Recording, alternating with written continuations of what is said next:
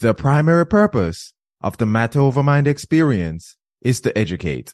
It doesn't constitute advice or services. Before making any changes, please consult a medical or dietary professional. Nutrition, gut health, mental health, hormones, and so much more. These all play roles in sustainable weight management. So, I scour the globe for top experts in fitness, health, and weight loss to bring to you this podcast. So take a seat and enjoy the ride.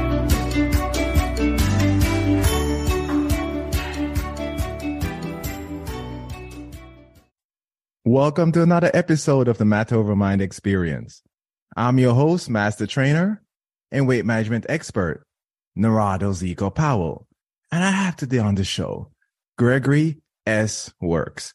We have some good stuff to talk about because he's the author of a really awesome book called Triumph. And Gregory has a very unique story, which I think most people can really learn and benefit from. I mean, this man has been exposed to kidney disease for over a third of his life and a recipient of two kidney transplants. So he's going to tell us about his story, what he has gone through, what he's going through, but not all of that, give us some really good tips to overcome the struggles that we may face in our lives. Because think about it, right? Everybody face struggles. No matter who you are, no matter how smart you may think you are, no matter how rich you may be, we all face struggles, but we don't spend enough time talking about how we can overcome them and not be a slave to the things that we go through in our lives. So we have a lot of good stuff to talk about. And of course, it's going to be a nice hack of the episode because Gregory is going to tell us what he expects us to learn from the things that he has gone through. So stick around and get ready for this really powerful episode. And with that being said, Gregory, welcome to the show, my man. Hey, thanks, Zeco. Really appreciate you taking the time to sit down and interview me. Thank you for being here, my friend. And with that being said, let's just dive right into this puppy. You wrote your book Triumph because of stuff you've gone through. So tell us a little bit about your story and then what really drove you to write your book. Well, you know, uh, I'm going to start out with uh, what drove me to write my book, and then I'll circle back on the other question. Um, what what really drove me to write my book is I saw an unmet need out there. Uh, I recognized that as I was walking through my journey, uh, I would have loved to have had a book that actually spoke to the things that I was looking at throughout my process and what I was actually uh, trying to move forward with. You know, real question is my goal was to one I wanted to make sure that I had the ability to help others navigate a health challenge. And for me, that was pretty significant. I mean, I had a couple of people. I had my mother had kidney disease.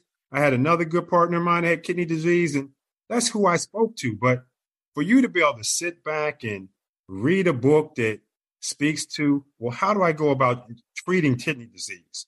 Is it through a transplant? Is it through dialysis? Uh, how do I go go about trying to identify who are going to be the uh, the donors?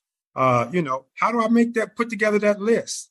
You go through the highs and lows as you're trying to figure that stuff out. You know, how do you handle when someone um, responds to you negatively? I remember the first time I had someone tell me something that was negative, you know, told me that they couldn't do it. And I had spoken to a one woman at church that day, and she said, Greg, how are you going to handle no? Uh, so just getting these pieces of these, these bits of uh, nuggets of knowledge are real, real key as it relates to how you should actually try to approach this thing. Uh, another piece I say is time. Your time is sensitive. This is a time sensitive matter. Remember, when you're trying to have uh, trying to get a kidney, some people wait a year, some people wait two years, three years, some people wait six years. You know, uh, and the objective is you're trying to get one as soon as possible because guess what? Something could happen to one of your other organs, and you may have some challenges as it relates to that. For me, this when I had my second kidney transplant, I didn't think I was going to be able to have that because they were telling me that I was having issues with prostate, potentially prostate cancer. So if I had to have prostate, if I was diagnosed with prostate cancer, that would have meant that I would have had to had that surgery completed before I could have a surgery to do a transplant. And they're looking at two to three years. By this time, I may have had other organs that were failing. So this is definitely time sensitive. But the biggest driver for me for writing this book was after I had my first kidney transplant. And probably day two, I was walking around the ward. I had my IV machine with me, and I was doing laps around the ward, and I was doing real good. And the nurses were encouraging me and said, "Hey, Mr. Works, uh, keep keep it up. You're doing a great job. Keep going, keep going." And I was on the transplant board, so there were other people there that had liver, uh, you know, had liver transplants, kidney transplants, other transplants. And I'm as I'm passing the room, I'm not seeing anybody get out of their room. And then I came back to the room and I just broke down in tears because I knew at that point that God had his hand on me. I knew that what was happening may not be normal, but was normal for, me, but a lot of people weren't going through that and didn't have what I would consider that favor of God. And at that point in time, I said, you know what, God, whatever you ask me to do, I will do. I never thought it was to write a book, but here we are, you know, 2009 is when I had that transplant and we're 2023. That's 14 years. It took me a long way to get here, but I'm here now. And I believe that what I put together on paper is something that will help people all over the country and also has the impact other people all over the world because this isn't an American issue. This is an issue that's global that people deal with. So that that gives you, I think, a pretty good example, or basically the reason in terms of why I wanted to write this book, and is writing the book for the people. As you sit back and say the story, well, when I look at this, my my story, it's not necessarily unique as it relates to getting kidney transplants, but kidney disease runs in my family. For me, I wasn't surprised when I learned that I had kidney d- disease, but it's just how it came about. I was just went went had a had a routine uh, a routine uh, physical, and when I came out of that physical, the doctor uh, came back. He got the results, and he saw some things that he didn't look particularly care for, and he said, I want you to go see a specialist. And I went and saw, saw the specialist and came back and we looked at the records. And he said, You know, you have these small cysts that are surrounding your kidney. And he knew immediately that I had what you call polycystic kidney disease, which is disease that's hereditary in my family. At this point, uh, I was what 39, 40 years old, and I was the last person in my family to actually learn that I had kidney disease. Uh, my sisters that are twins that are a couple years uh, younger than I, they learned probably six, seven years prior to that they had kidney disease. But what they don't tell you, and I learned later, is kidney disease for men is much more accelerated than it is in women. And when I say that, once I got diagnosed, my need to have it treated had to happen much quicker than when my sister had to have the opportunity to get their treated. So let me fast forward to as I as I explain my story, and you sit back and say, well, how would you respond if one week you learned your wife was pregnant with your first child, two weeks later, you you go into the office, you have a you you, you meet with the folks from the transplant unit. You don't necessarily know why you're there, but after you sit down and meet with five, six, seven different, you know, specialists, everything ranging from surgeons to nurses to finance directors to social workers to nutritionists. And then the doctor comes out and says, Mr. Works, do you know your blood type? And my question as I look at him is, why do you why do you want to know? And he said, Well, we've been studying your case for a long time. And if you had a kidney today, we would operate on you immediately. So at that juncture, my jaw dropped, my eyes got big, and I didn't really know what to say. I didn't know what how to respond. I just got finished sitting down talking to folks, and one the finance director told me that you know the transplant cost could be anywhere from two hundred fifty thousand to four hundred thousand dollars. So you're asking yourself, well, how can you pay for this? He also shared with me at that point in time that 80% could be covered through Medicaid. But what's 80% of $400,000? That's still $80,000. That's a lot of paper. That's a lot of money that you're working with. So I was dumbfounded. The other thing that was going on in the struggle that I was working with is I was working for a big four consulting firm and my, my firm was going through financial straits. I had no idea whether or not we were even going to be afloat. So I'm sitting here trying to figure out one, how, how am I to pay, pay, pay for baby girl or baby boy that's is on the way? Two, how am I going to how am I to get a kidney uh, a, a, kidney? I don't even know how to even approach it. Hadn't even thought about it. And then the third thing is I might not even have any money to cover this. So there was a lot going on in a short period of time. And fortunate for me, I, I sat down, I developed a plan, identified people to uh, to ask them would they be interested in uh, and not only just interested, but would they be willing to help me have the opportunity to live a normal life by by them donate getting tested and donating the kidney to me and then eventually fast forward my daughter is born my first daughter is born two months after that I end up having my first kidney transplant. And the day I walk back in that job, my company filed for Chapter 11. That's a powerful story. And I was sitting here thinking about, man, and I have these questions that I really want to ask, but now I'm going to veer a little bit because I think there's some stuff we need to unpack here that can really be beneficial to the watchers, right? so I want to ask you, like, because a lot of times we try to focus on the good things, which is good. We should focus on the positive. That's definitely true. But outside of the end result, there are a lot of things that happen in that time that get you to that end result, right? There are times when you have your lows where you just feel like you just can't do this anymore, right? So tell us about some of those moments. Like, did you have any of those moments where you're like, oh man, you know what?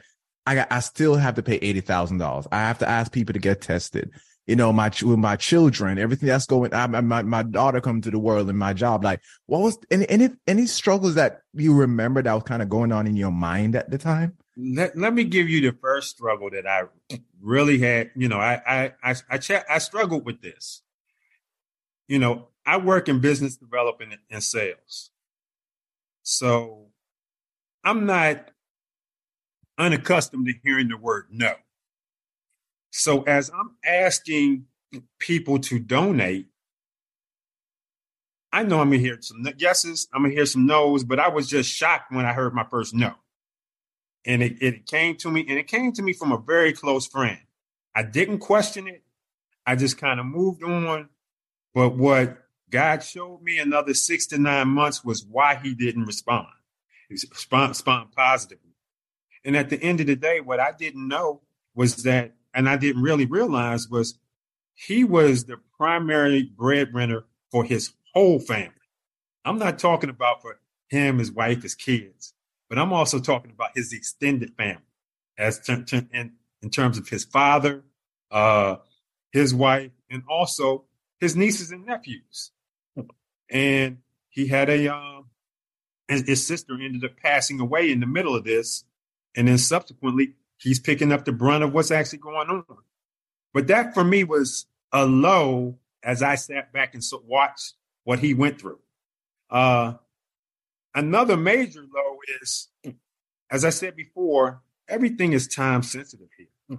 So I, but my one of my bosses told me, he said, Greg, it's he said, what I need you to do is I need you to win, but if you lose, I need you to lose early.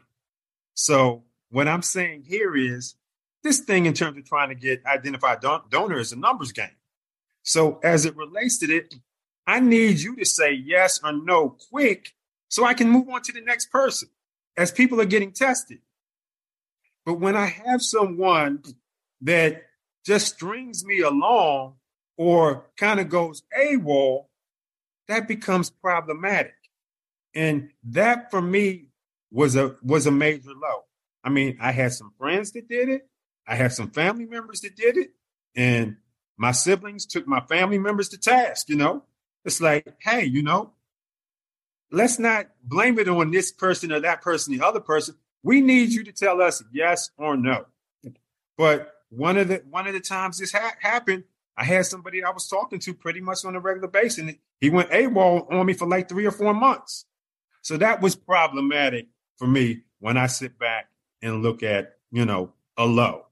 Uh, I would say another low that uh that I experienced was as I was uh as I sit back and look at this, is I learned a lot about a lot of people throughout this process.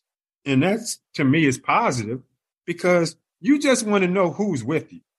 At the end of the day, you don't want to know who's got your back, who's in this. You know, it's almost like, in some respects, it's almost like you're going to war, you're going to battle, and you want to know who's on your right and your left and whether or not they got your back, regardless of what's actually happening. So those are some of what I would consider some of the uh, the lows uh, that I actually experienced. But I learned a great deal throughout that process. There, of course, you know, and my viewers and listeners know that I grew up in Jamaica, right? And so I love reggae music, and especially like traditional old school reggae music I can play. And uh, one of my favorite songs from an artist called Luciano, and it says, "A friend in need is a friend indeed." Like I'll never forget that song. Like you know, because when your back is against the wall, that's when you really know who has your back, who's really there for you, right? And I couldn't just only imagine what was going on in your mind throughout this entire ordeal. Which then, le- then leads me to my next question, right? Because we talked about your business and um, how you basically your business was going under during that time frame. So with all these highs and lows going on, and then facing like how did you even face the fact that you financial your business may be going under and financially you're going to struggle as well well it's it you know it wasn't my personal business but it was my business business on the job um, i i knew that i had resources. Fortunately i knew that i had resources to address the need if i if i had to address the need. So that was the one piece that was uh that was positive.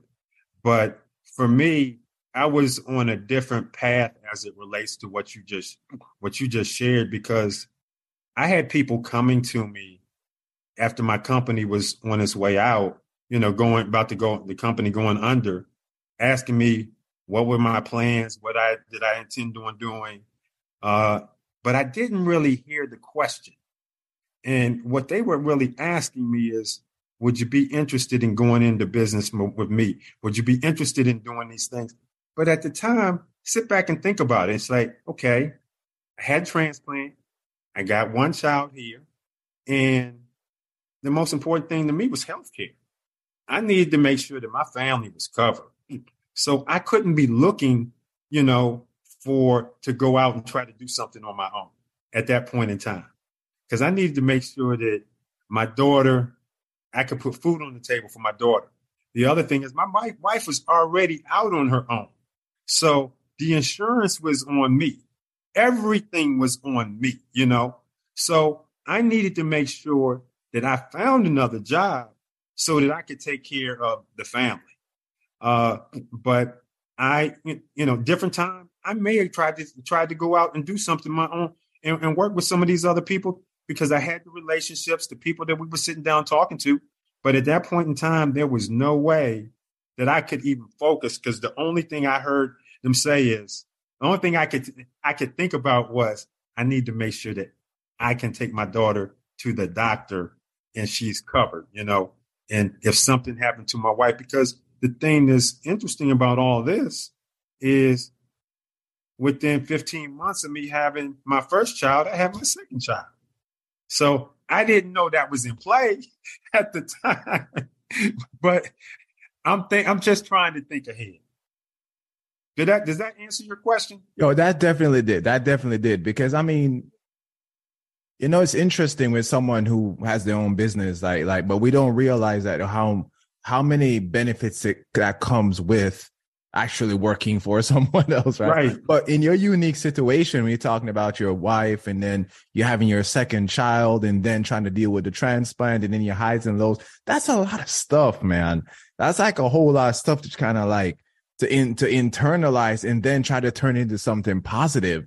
Right. So I mean that's absolutely huge. I could I could only you described what was going on in your mind, but I could only really imagine what was actually happening inside of you you know so i mean you're i'm sure you heard this before like you're a really strong individual your strength i said comes from god you know like and and you know it's so that's the, I want people as they're listening to kind of trying to grasp their minds around look i'm going through a lot of stuff and you know but no matter what i'm going through there are ways out of it and we're gonna the next two questions we're gonna dive into that we're gonna talk about some of the lessons that you learned right and then we're also gonna talk about like what people can take away for their personal life. So that's gonna be like the next two questions I'm gonna get into. But before I do that, I'm gonna give my man Gregory a little break here, right? Because I want to talk, you know, I want to talk about one of my favorite companies. I want to talk about the AminoCo.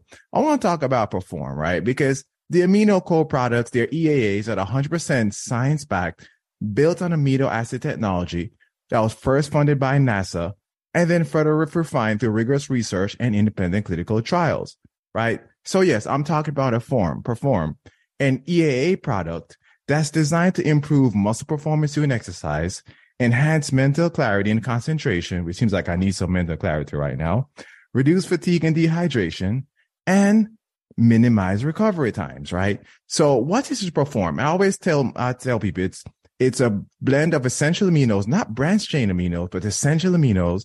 It also has creatine, right? And we know that creatine has been studied for mental and physical performance. Like there's so many creatine that's been around forever, but a lot of people don't use it in their training. It's a very essential part, especially if you're weightlifting, right? It's very important. And because of the create the blend of essential aminos and creatine, it only has about 60 milligrams of caffeine. So I drink it like a pre-workout. I should drink it before I go to the gym right? And I don't have to load up on 200 and 300 milligrams of caffeine. And something else I love about Perform, because not there's this, there's the physical benefits of the essential aminos and there's the creatine and, um, and of course the caffeine that my body uses really, really well for my workout. But something else I love about it, they have all natural flavors. You know, I talk about health, right? So they have all natural flavors that's not loaded with sugar. We got like a lot of these pre-workouts are. So I absolutely love it. But again, it's not just a pre-workout because it has the essential aminos. It has the creatine. So it gives, it gives your body what it needs for you to perform better in your workouts, which is essential to build muscle and burn fat. But enough of me just talking about that. Let me tell you about some of these trials that I love to read off, right? 20% increase in exercise completed, 22% increase in endurance, 11% increase in peak performance during exercise, and 10% improvement in cognitive function during exercise. That's just some of the benefits you can get from Perform. So check it out. I absolutely love it. If I recommend it, it's because I use it and I absolutely love it. The website is aminoco.com slash Zeco Health. And guess what? Click on the website, you get 30% off their fantastic products. Not just Perform, but even Heal, which is another product that I talk about on the show from the AminoCo, right? So I'll make sure that the website is below the description of the episode. So you can click on it. And by the way, if you do, you see this handsome face just staring right back at you and you get 30% off. Look at that. Look at that. Right.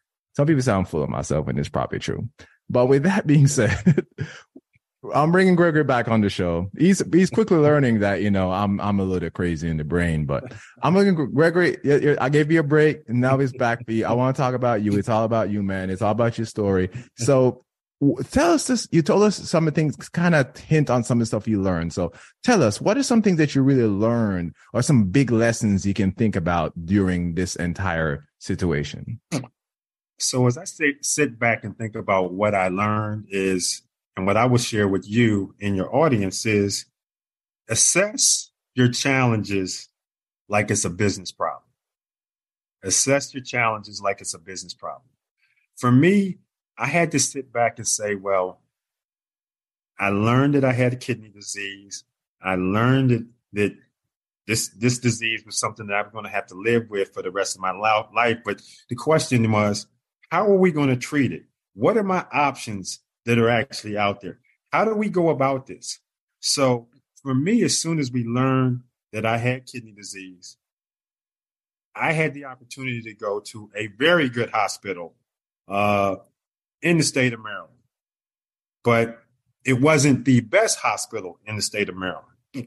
And my wife and I sat down and talked. She said, "You know what? Uh, let's see if we can't get you the best." So she she got on the phone and started making phone calls, and she was able to get up an appointment with uh with a nephrologist, which is a kidney doctor, uh, at Johns Hopkins Hospital at Johns Hopkins University, which is arguably the top hospital in the country, let alone one of the top in the world. And and that's where we started.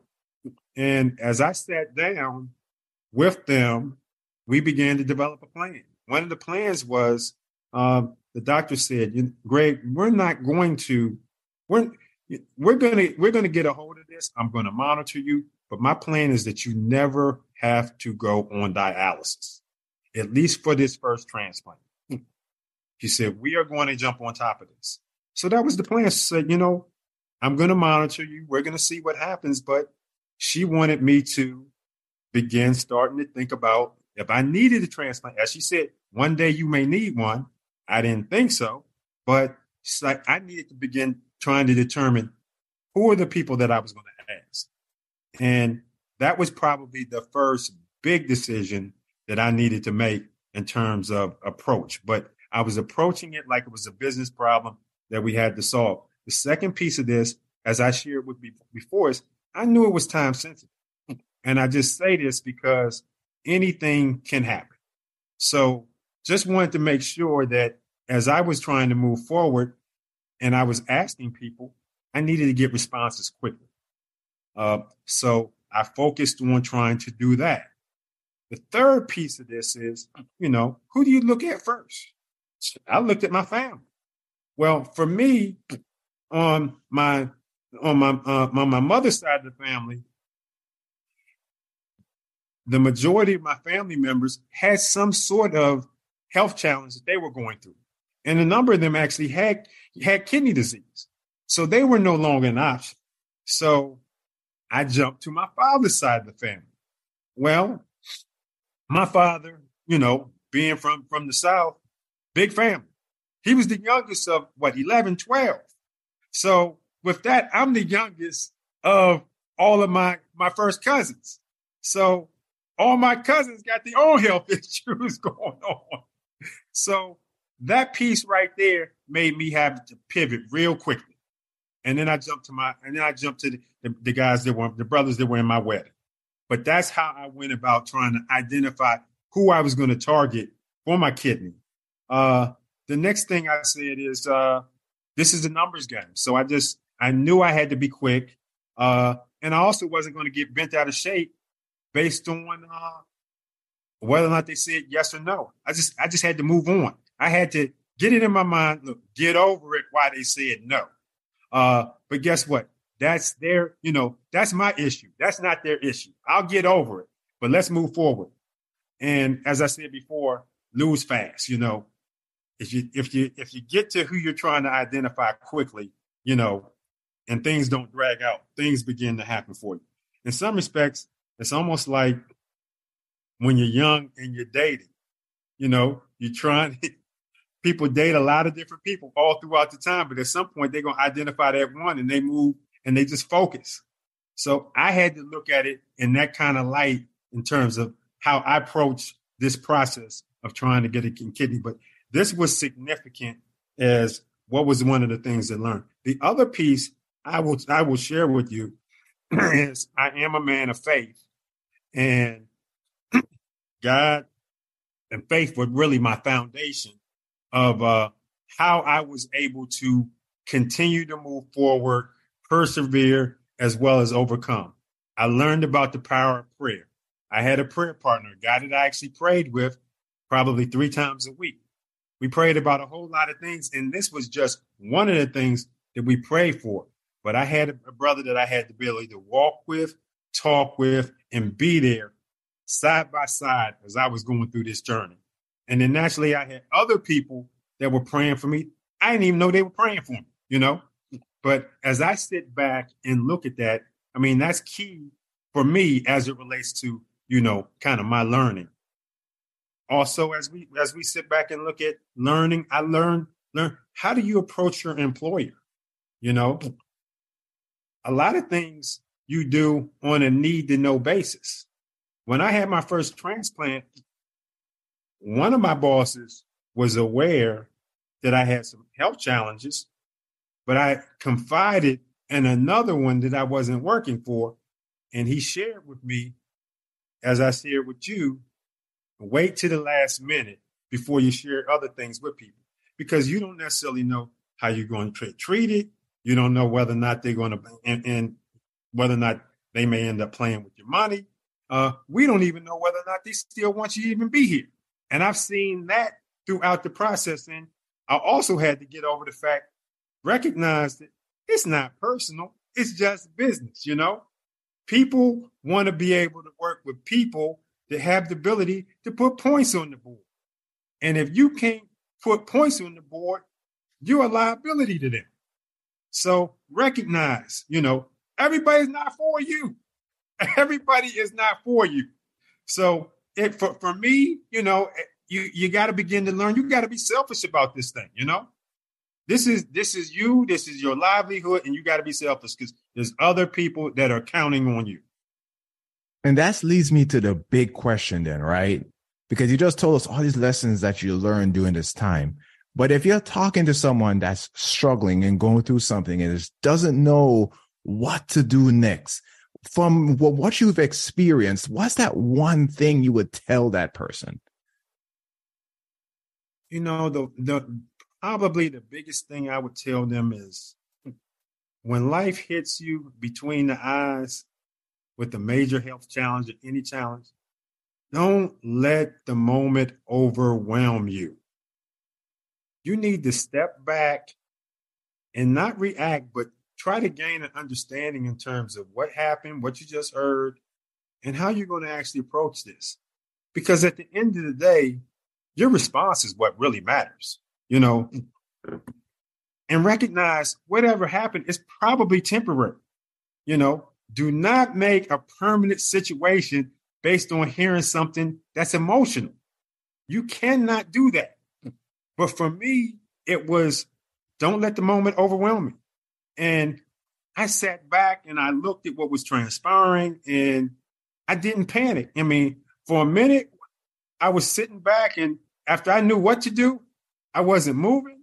And I had a friend that basically kicked me in my behind and gave me a few choice words. And then I jumped on it, but I had to sit back and try to begin to embrace and understand what was actually going on.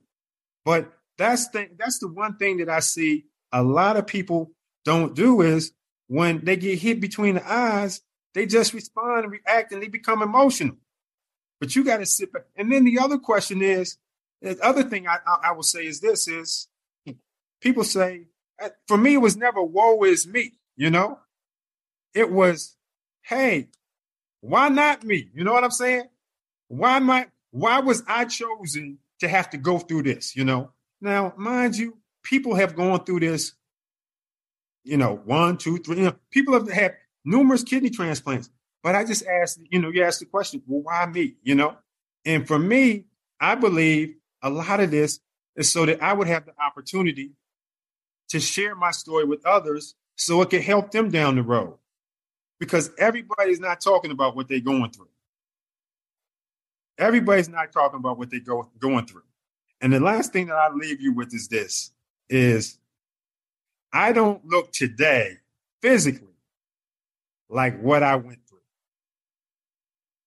So if I sat back and told you that I was battling kidney disease and I had multiple kidney transplants, you would have never known that throughout that process that I lost 35 to 40 pounds and my clothes were hanging out off my back. You wouldn't have noted I was having challenges walking because I had gout and was in the midst of my joints and it was hindering my ability to walk. You wouldn't have known that I was going to talk to customers and nobody shakes shakes the left hand. but I couldn't shake the right hand because my hand was swollen like a softball, you know? But I just don't look like what I've been through, you know? And I know if if nothing else, that's a story in itself to sit back and share with others. It's like, you know, you have the ability to overcome, but it goes back to do not allow the situation to overwhelm you. That is absolutely powerful. I mean, that's and I, I, whenever I have someone as inspirational as yourself, like I like to ask that question about what would you tell someone else that's going through things? Because again, a lot of times we feel like we're alone. A lot of times we feel like, you know, everything is just too much, right? And then you talk about the why me, why me mentality. And it's not easy. You know, it's not easy. And we all know it's not easy. But at the end of the day, you know, having the right motivation behind what you're doing can really transform the way you look at things and how you accomplish things. And again, your story is absolutely phenomenal and I love it. And I'm going to finish the show ask this one question. How can my audience get a copy of your book or just learn more about your work? Well, my book is uh it's on Amazon, Barnes and Noble, Target. Uh the name of the book is Triumph Life on the Other Side of Trials, Transplants, Transition, and Transformation. Uh, the other place that you can look is, uh, and you can go on any site and actually find that there. And the other piece, piece that I'm working through right now is uh, I got a website and we're in the process of, of standing up one more piece, but it's www.triumph, triumph Triumph with Greg. Perfect. Tell me the website again www.triumphwithgreg. Perfect. Thank you so much. And I will make sure that the website is in the show notes. So in the show notes, it's going to be zecohealth.com slash triumph. You knew that's how I was going to go with it. That's an easy one, right? Of course, the show notes are going to be a description of the podcast. So you click underneath it, you get the show notes. You can, um, you can find out more about Gregory, more about his journey. You can access his website, so on and so forth. And with that being said, we're out for the day. Gregory, thank you for being here. Thank you for listening. Thank you for watching. And that's it for Everyday Fam. Hey, thank you. Thank you for having me. Thanks for joining the Matter Over Mind experience. If you got good content out of this or any of my shows, save, subscribe, and share it with anyone who needs this information. Remember, always take the scenic route and enjoy the ride.